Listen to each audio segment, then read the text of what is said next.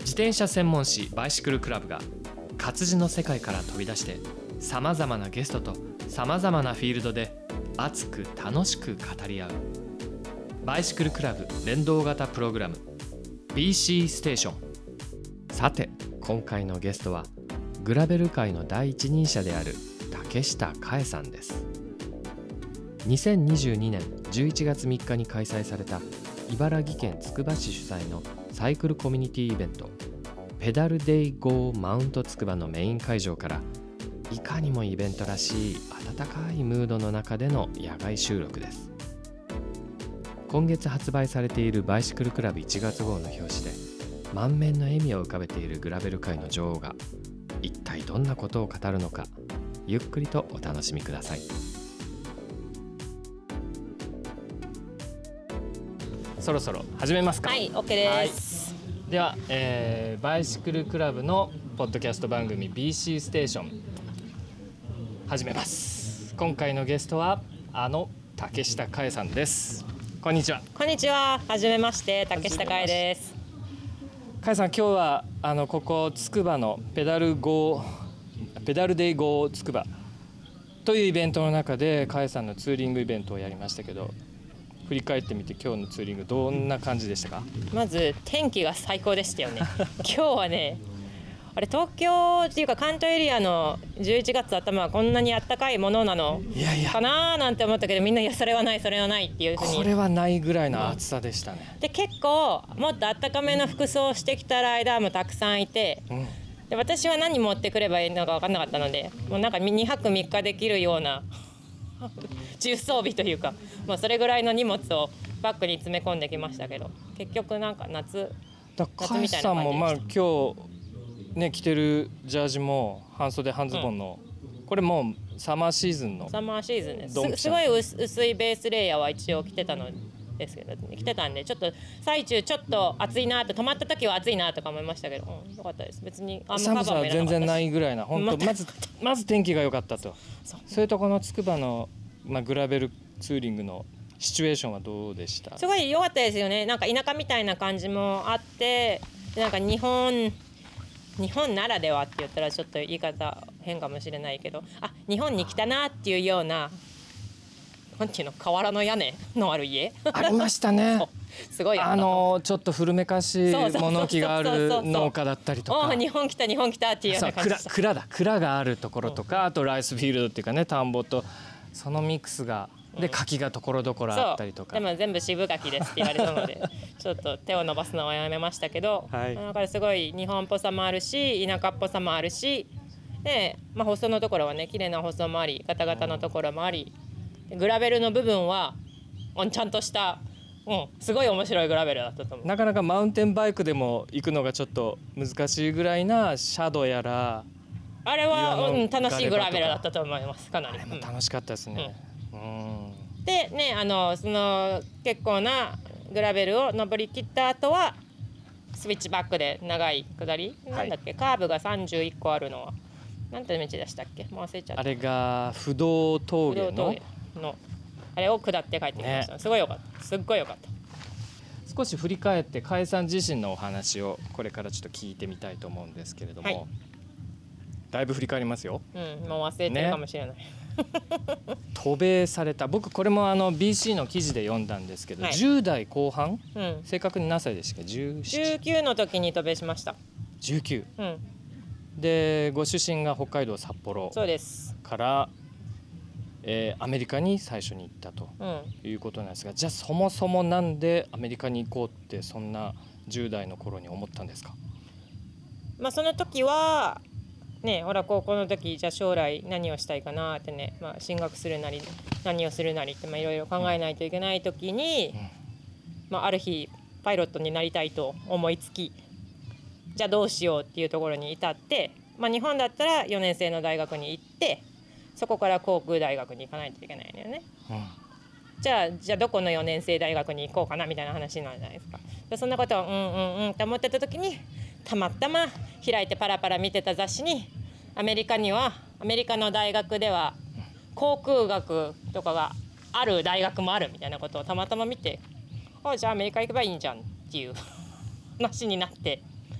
アメリカの方がじゃあ短い期間でそれがライセンスも取れるしっていう、まあそういうことですか？そうですね。どっかどこか何をやりたいのかちょっと分かんない時に4年生の大学に行ってから航空大学に行くより今やりたいなっていうのはそのパイロットになりたいっていうのがもともとあってもうそういう航空経営学なり航空飛行学がある大学があるならあじゃあそこに行けばいいじゃないかっていうことになってまあそこからねもちろん反対の声もあったりとかまあいろいろあったんですけど、まあ、結局は long story short で行くことになってはいでもまあ英語も喋れんと。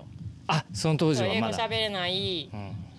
まあ、英語の成績は良かったけどそんなねその頃の日本の高校で習う英語、ねうん。どんなにそんなん。テストの成績良くても関係ないでしょ。うん。喋る喋らないなんて関係ないしどんなに文法できたところでだから何みたいな感じになっちゃうし。でもう海外経験もない。うん。何もないけどとりあえず行っちゃえっていうことで行っちゃいました、こうんうでいきなり行ったのはアメリカのどこだったんですか？いきなり行ったのは、まあ、イリノイ州。今は今はい。住んでるのはそのイリノイ州にある一番大きな都市で。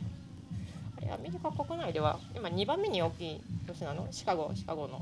うんにもいますけど、まあ、そのシカゴのあるうん。イリノイ州っていう、まあ、中西部のはい。州の、まあ、南の方に、まあ、大学が航空学で有名な大学があったので、まあ、そちらに行くことになりました。それで19からじゃあその、えーアメリカで、まあ、大学に入って航空の勉強をして。航空経そう航空経営学をやって、まあ、飛行機のライセンスも、まあ、プライベートのパイロットもライセンスも取ったしコマーシャルだから事業用も取ったし、あーとなんだ景気飛行証明？日本語で言ったらそれも取ったので、まあ乗りますよ 乗ろうと思えば。どれぐらいでっかい飛行機乗いれるんですか？やあのねその時は本当に単発しかやらなかったからエンジンが1個のプロペラ機だったら乗れます。でもねほもっと大きいのに乗りたかったらそれはそれでもっとそれのなんか特殊な特殊っていうかそれにそれ用のトレーニングをしないといけないから、うん。ただうんそれでやりたいことは叶ったしそれをやってる最中にあなんかアメリカでは別に職業パイロットにならなくてもパイロットできんじゃんいうことにそういう結論に落ちなるほどそこにまず行き着いたんだ。でなんかで読んだんですけどその大学構内をすごいでっかいキャンパスをそのつなんつう歩いていくよりうん。自転車買った方がいいってなんかそこからちょっともう少し教えてもらっていいですか？ねで、まあ、19の時に行ったんで、うん。まあ、日本ではドライバーズライスあのなんだあれは。運転免許がない、うん。日本で運転免許を持ってない。でアメリカ行ったら車社会だから、まあ、運転免許必要だから、うんまあ普通に必要ですよね。まあまあ、うん。取ったには取ったんですけど、運転免許を取る前にパイロットのライセンスを取ったっていう。あーそっち。すげえ。そうそうそう。へー。そう取ってまあでもそそこに至る前に、まあ、足が必要だからあ自転車買わなきゃと思って自転車ショップにローカルのね、はい。あのそのはい。自転車屋さんに行って、まあバスとかもあるんだけどバス待たないといけないし、そんな日本みたくちゃっちゃと来ないんで。で、まあ、自転車を買いに行ったらママチャリを買いに来たはずなのになんかこのドロップハンドルバーいわゆるすごい細いタイヤのカゴがついてなくてスタンドもついてなくて、うん。なんか競輪選手が乗るやつまあいわゆるロードバイクみたいな。そう。でまあそんなね、うん。うん。そのどれぐらい高価なものなのかどれぐらいのレレベルの違いってあるじゃないですか、はい。自転車でもね、はい。なんかそんなのも全然わかんないしえでもこういうのって一般人買っていいの？みたいな。そうそこが出会いでしたでも、うん、一番安いの一番安いの買いましたけど何この値段？えその当時のドルいくら？あドルっていうかね何ドルぐらいのバイクだったんですえー、と600ドルぐらい。ちょっと500ドル台だったけどもうそろそろ600ドルぐらいのところででもまあそんなにうんなんつうのかなその日本でいう12万円の自転車とは違ってね67万円ぐらいって考そうえると。びっくりした。何それと思って。そんなにすんの？自転車そう思うよね。思う思う。思う普通に思う思うそこから少しちょっと話飛ぶかもしれないけどレースシーンに移動行くまでに、うん。その自転車でかなりトレーニングとか本当のロードレースだったりグラベルバイクだったりとかそれはっていうの。結構乗ってましたね。それで結構乗って、で、まあ、大学卒業しました、はいで今度シカゴに引っ越ししま仕事があったのでシカゴに引っ越ししました、うん。でまた新しいとこに行ったので知り合いもいないし友達もいないしほまあ仕事の後にあまりすることがありませんからとりあえず自転車で公園をくるくる回ってました。うはい。がまあまあそれをしてたらあのいわゆるジャージ？はい。自転車のカラフルなスパンデックスのジャージに身を包んだなんかさっそうと走っていく人たちを見るようになりました。でそこで初めてお自転車はスポーツらしいっていうことを知ったうんうなるほどみたいな。で、まあ、何回も何回も、まあ、頻繁に見るのでう、ん。元そのペプシのプロチームだった選手がたまたまいて、はい。でも彼と仲良くなって、はい。うん。でも仲良くなって、ちょっと公園で話しながら喋ってたらまたじゃあ近くにトレーニングライドがあるから今度来たらみたいなことになって、うん。でそこで自転車クラブというのがあるらしいとか、うんうん。の週末ライドがあるらしいとか、まあ、そういうことをして、まあ、徐々に徐々に。でレースにも出るようにレースはんレースはまた数年後だけど、うん。で出るようになってだから一応クライテリアムククライテリアムもやってみたし、ロードレースもちょろっとやってみたしでまあグラベルとシクロクロスに出会ったのはもう2014年なんで、うんああ少し経ってから。そうそうそうそう、まあ、それまではうん。もうロードばっかり。ロードバイクしか持ってないし。うん。でなんかセンチュリーライドとかは州にあるセンチュリーライドは多分全部制覇したとおおまあそこで地足がだんだんそのフィジカルにもだんだん労働的にも強くなったっていうのはなんとなくこうイメージできるんですけどさっき話してたグラベルに2014年ぐらいからハマったってそのグラベルの原体験ってグラベルどんなところだはったんですか？もともとグラベルに出会った理由が、ままずシカゴの冬が寒いのでうん。自転車全然乗れないので、はい。今昼間にマイナス20度とかなるとこなんで。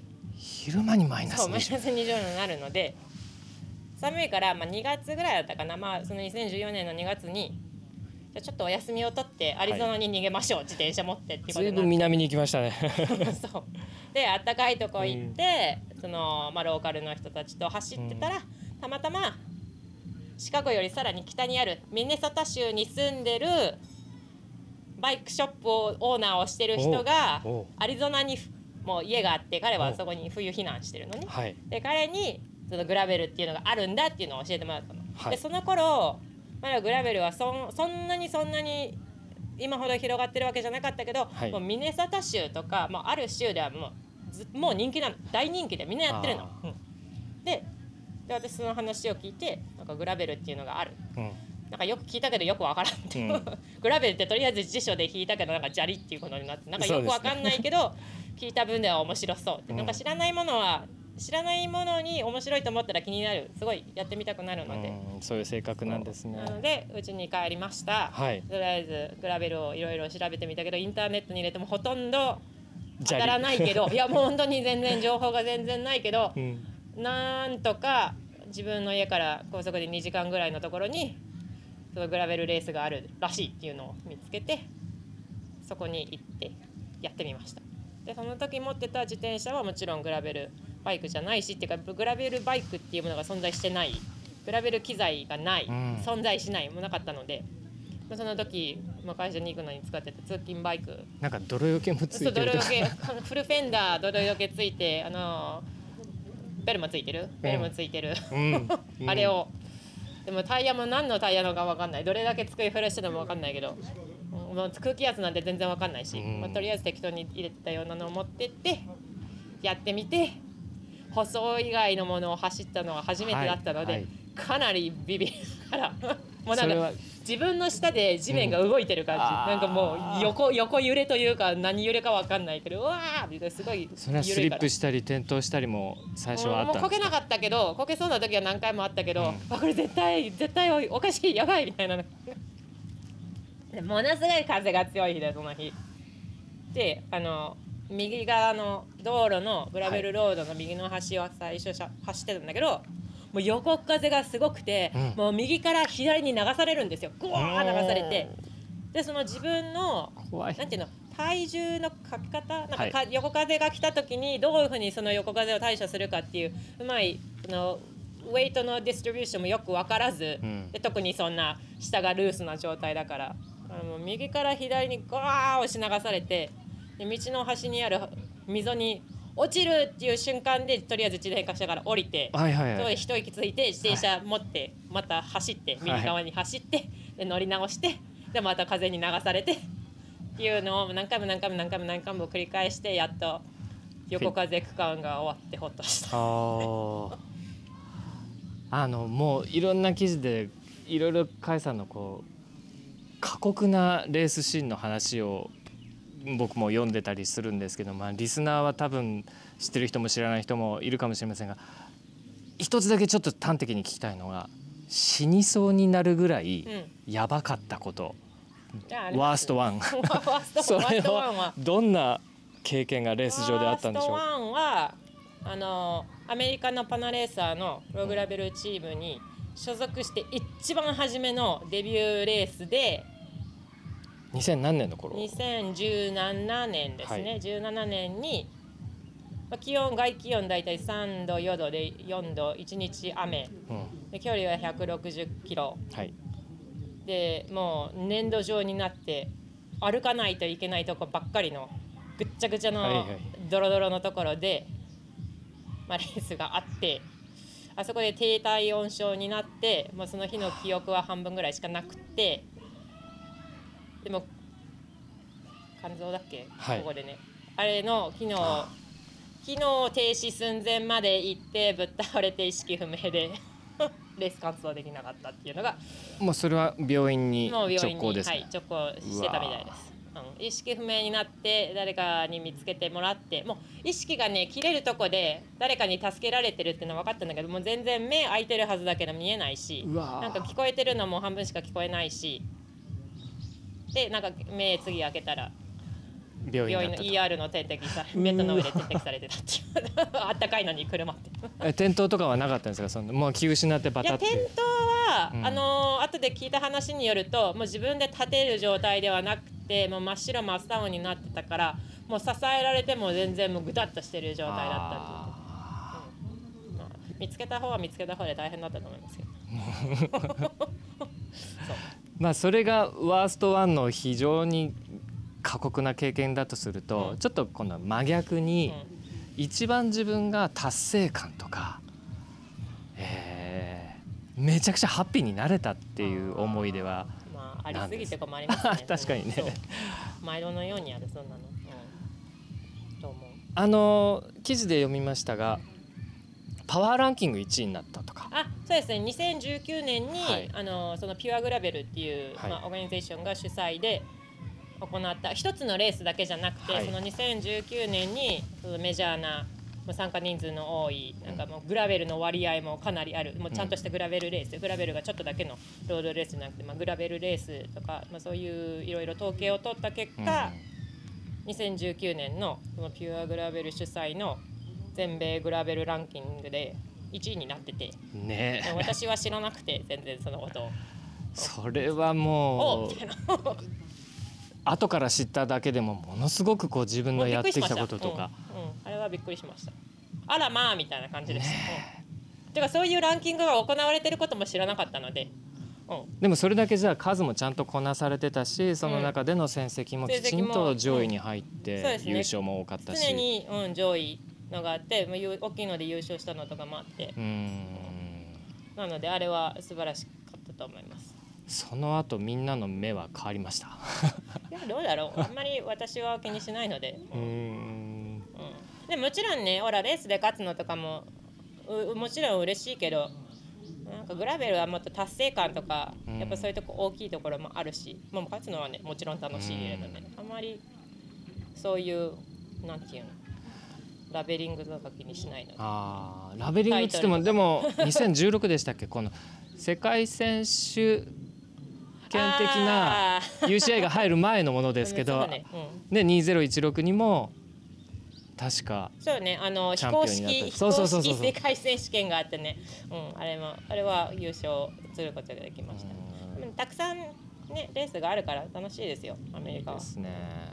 いろんなところにいろんなのがあるし、もう行く地域によってグラベルの質も全然違うし、うん、で雰囲気も違うしやっぱオーガナイザーその主催者のなんていうのパーソナリティによっても全然雰囲気もそう変わるから、うん。もういろんなとこに行っていろんな人と会って、うん。ね、もう女性の選手も強い人たくさんいるしそういう人たちから刺激をもらって、ですね。うん、でも一番最初にあのアンバウン今の今で言うアンバウンド、はい。でその前のあったらダーティーカンザ200っていうまあ200マイルのレースがあったんだけれどもまああれを最初に完走した時は、まあ、真っ暗になってからやっと帰ってきましたけどその時もね、チューブレスで始めたのになんか結局パンク続きでそれはパナレーサー使い始めるずっと前だったんですけど、はい。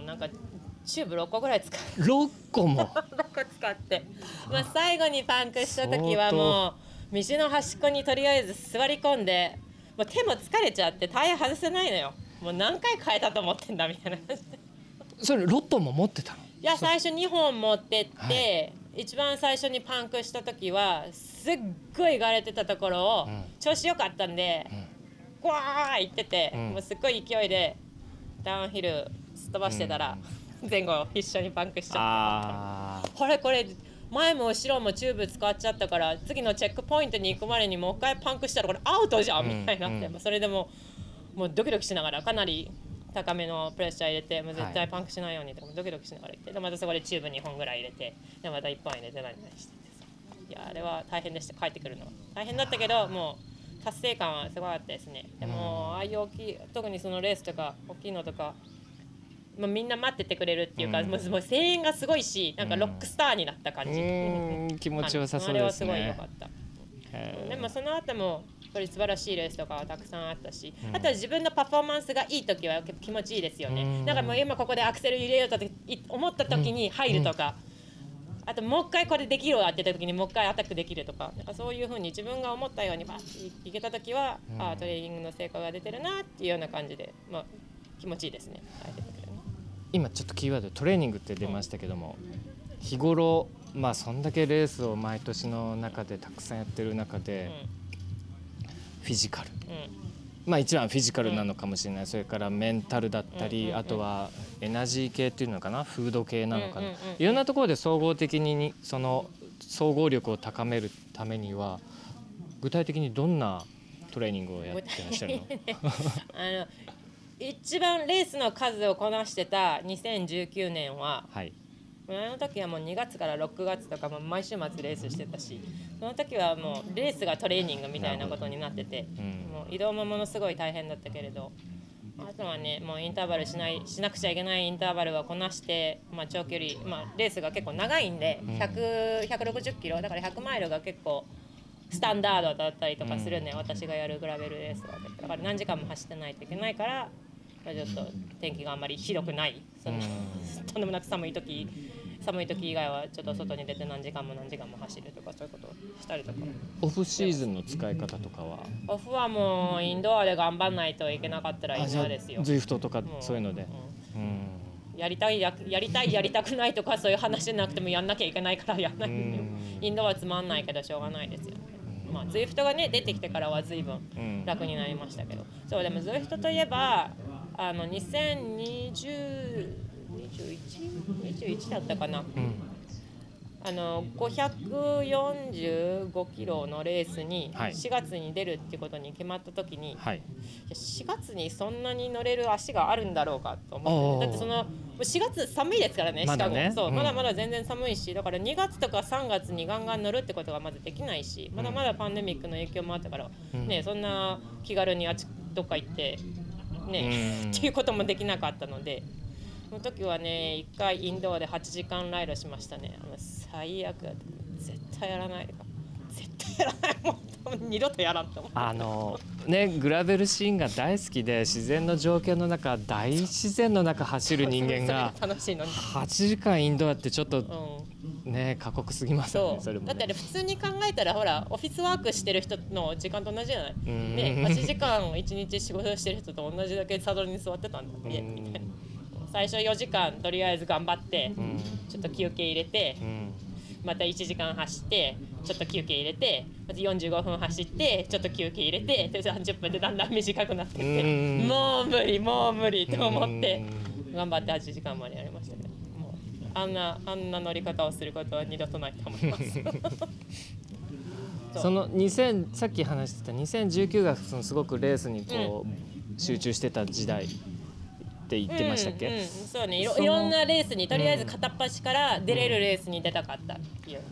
でその年にね、うん。ほらあの比べるランキングの成績があの、はいはい。まあ、1だっもその年、うん。なるほど。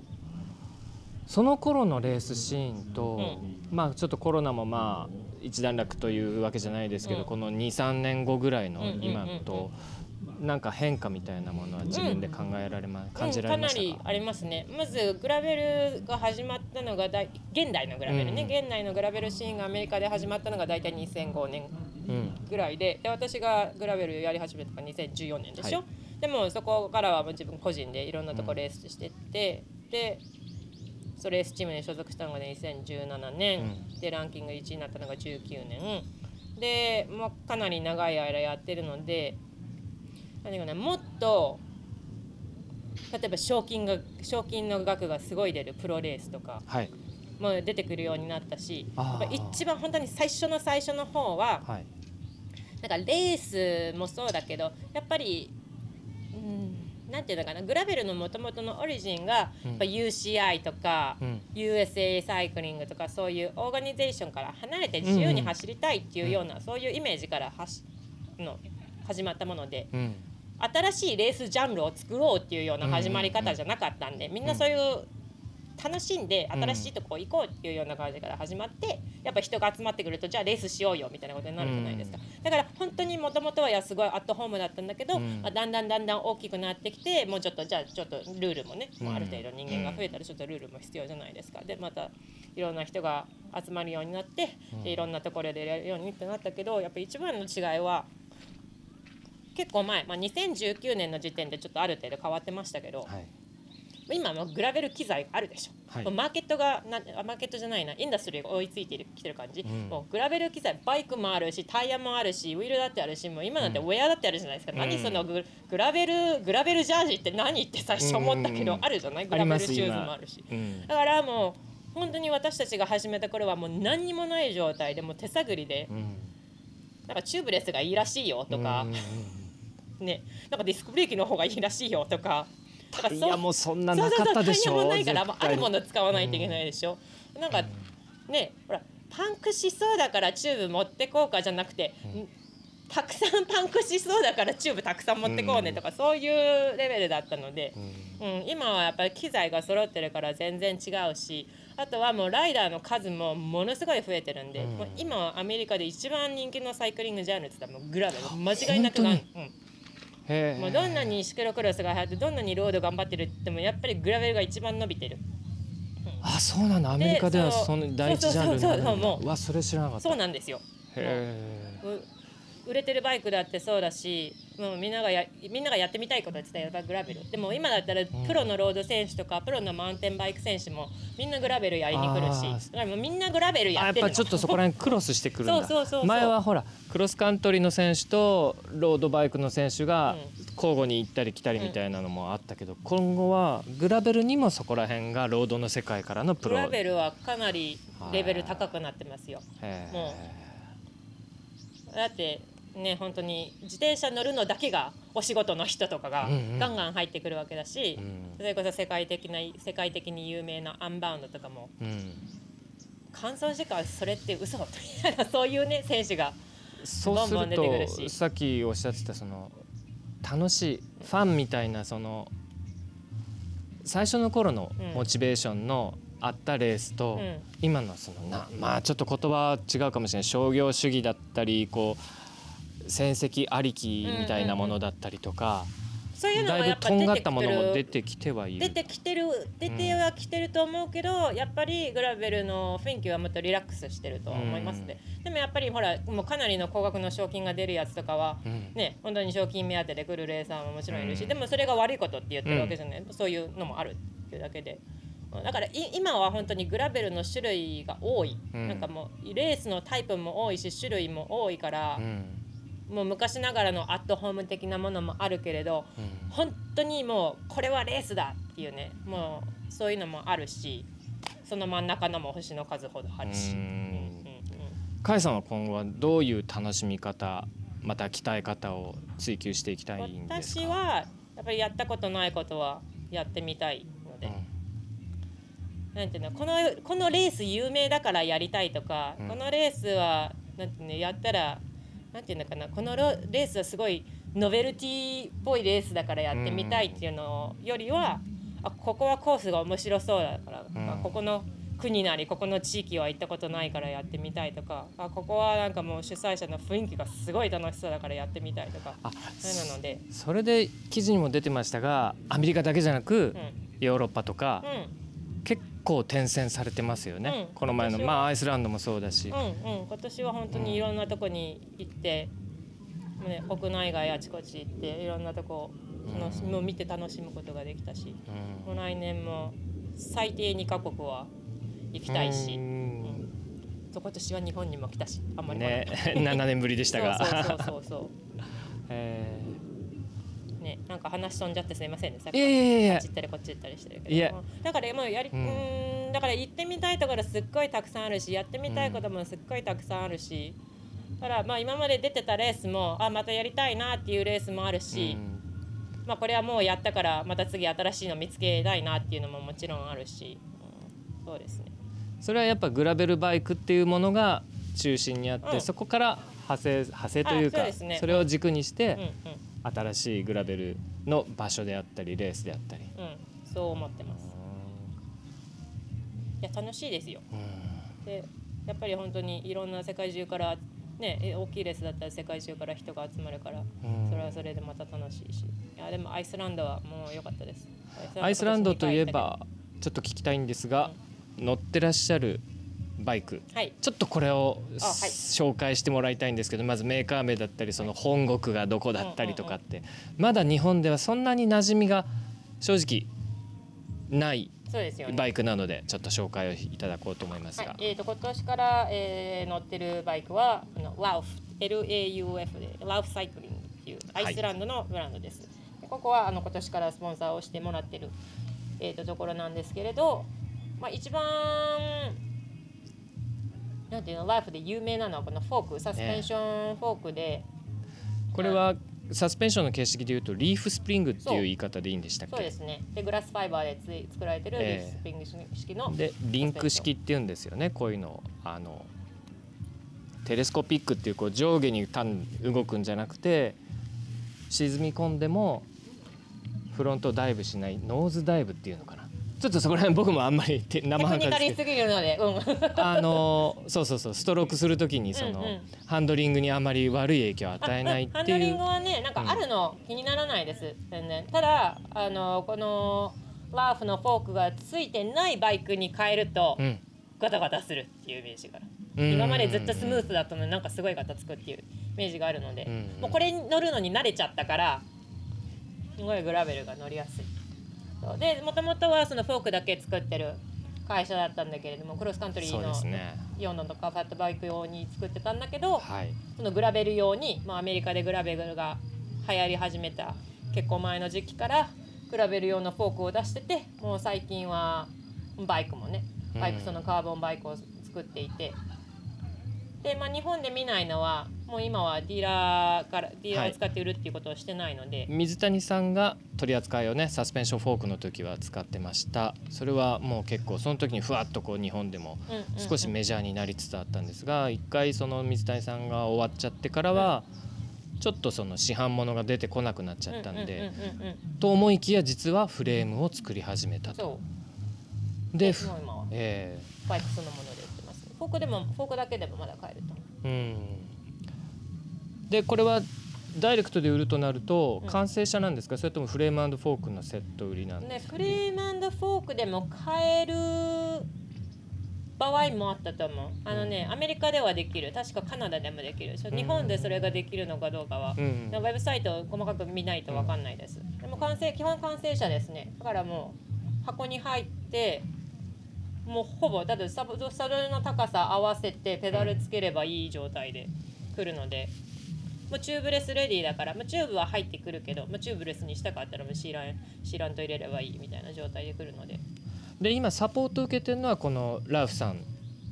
バイクはね。あの機材は。うん。そうですね、うんうんでそこでうん。チームには今所属されてないわけなんですよね、うんうん。フリーフリーっていう言い方になるのかな、うん、あのプライベーターだと思います。そう。5年間チームチームに所属していてうん。でまあ去年そのチームの契約をまあ更新するかしないかって時にちうん。ょっと自分でまあもっと行ってみた行ってみたことのないグラベルも行ってみたいしちょっと自分で自由にいろいろやりたいなっていうのがあって。動き方を自由にしたくってそうあチームにいるとちょっとやっぱ制限がかかっちゃうんですかそこの、まあねまあチームはチームのスケジュールがあるしなるほど。もう5年間チームにいたし、うん。まあ、かなりいい成績もチームにいた時は残したので、うん。まあ、まあそろそろ自分一人で動こうかなということで動いちゃいました。チームから離れると、うん。例えばその、まあ、メカニックのメンテナンスだったりとか、うん。そういうところは前までは預けてそのチームメカニクシャンがこうやってたものとかも全部自分でやることになるんですか？いやでもグラベルやってたら基本、うまあ全部が全部じゃないけどある程度のことはもう自分でできないといけないのでう、ん。でも私もそんなテクテク系は全然ダメだったんだけれども、うん。もうグラベルやるからにはある程度自分でで,、うん。できないといけないっていうのがやっぱあったので、まあ、かなり時間をかけながらも自分でいろいろできるようになって。なんかそれも記事で見ましたが、うん。YouTube 見まくったそう YouTube 見まくったりとかして、ね。そうそうそうそう。YouTube 見まくったり。もう YouTube 行ったら最近何でもあるので大体、うん。うんオフィシャルでもねそう。ありますよね。例えば「スラムだったりインダストリー9」だったりそういうのがちゃんと分解する動画作ってくれてたりとかありますでね。私はもう機材は全部シュラムで組んでるのでそれこそシュラムの,、ねうん。あのオフィシャルページで見たりとか、うん。あるいはシュラムがそのシュラムのディーラーっていうの、うん。メカニック用に出してるまあメカニックオンリーのとこあるんですよ。はいでそれは私もシュラムはスポンサーシップ受けてるので、まあ、うんそれは自分アクセスできるのでそこから見たりとかうして。ん。前はね、まあ、ちょっといじってみて、まあ、たまにうん。あなんか間違ったって時もあったけど。うんそう。だから最近はブレイクブリーディングも自分でできるし。あそれが結構一番ハードル高いうちの一つ。うん。もう一つはこれ電動のコンポなんですけどワイヤレスの。ですよ。すっごい簡単よ最初の覚えちゃえばもうノーメンテナンスものうすっごい簡単。何これ、みたいな、うん。でも逆に逆にっていうのは変かもしれないけどその電動系のことで、メカトラブルで、うレース本番中ん。に、あれいきなり止まっちゃったとか。それ電動あるあるとして結構、まあ、島野にせよあそんなったりするんですにまああってあってもらっても困るんだけどまあ、まあたまにあったのが、うん。あのこれはあのね何だったかな。バッテリーがこれのバッテリーの、リアディレイラーの方。そうリアリレーラーについてる。バッテリーの何ていうかなタブが出てるんだけどこのはい。パチってはまるところ、はい。パチってはまるところがね開いちゃったなんかなんかで壊れちゃって、はい。だからバッテリーがちゃんと接続されてないことがあって。接触不良みたいになって。であれシフトできないみたいな、そういう時があってあれはすごい困りましたね。あれ何、うん。充電なくなっちゃったの？と思って。でもそうじゃなくて、ね外見的に分かんないじゃないですか普通。なんでこうなったかどこが問題なのかっていう切り出しが分かりづそうだからそれはちょっとびっくりした時もあるし、うん。まあ、あとはたまに、あの私のチャージの仕方が悪かったのかちゃんとチャージしてなかったのか途 中でレースの最中に。あらやっちゃった。もうそう、まあ、ガーミンがつながってるからガーミンがいきなりのバッテリーの残量がクリティカルですっていうふうに言ってあそういう表記なんだ。と思って。今クリティカルだったら困ると思って。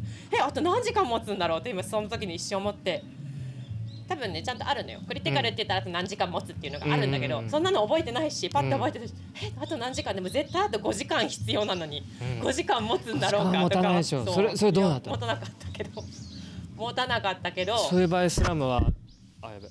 ああののちゃんとスペアを持ってます私。あはいはいはい電池のスペア持ってる。そう電池のスペアも必須。絶対持ってます。さっきもあのツーリングの最中にね甲斐さんのダウンチューブの下にある、えーツールボックスっていうのかな？ツールボトルか、ね。あのピーナッツバターの空き容器を再利用した最高にナイスなパッケージング、うん。その中にバッテリーが一つ。今回は一つで、一個一個ですね、うん。そんなに何日も何日も連チャンでうん。チャージできる状況がない限り一個でいいと思うけど、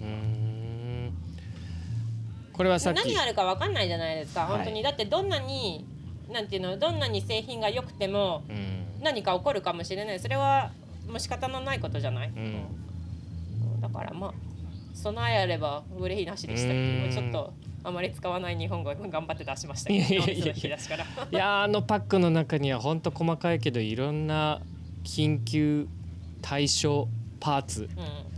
あのタイヤブートもまた面白かったし。ねうん何でも止まるテーね、あるプとか程度やっぱり自分ででき,、できるようにならないなと思って、まあ、ツールはうちにうちにはねもう意識あるんで。うん。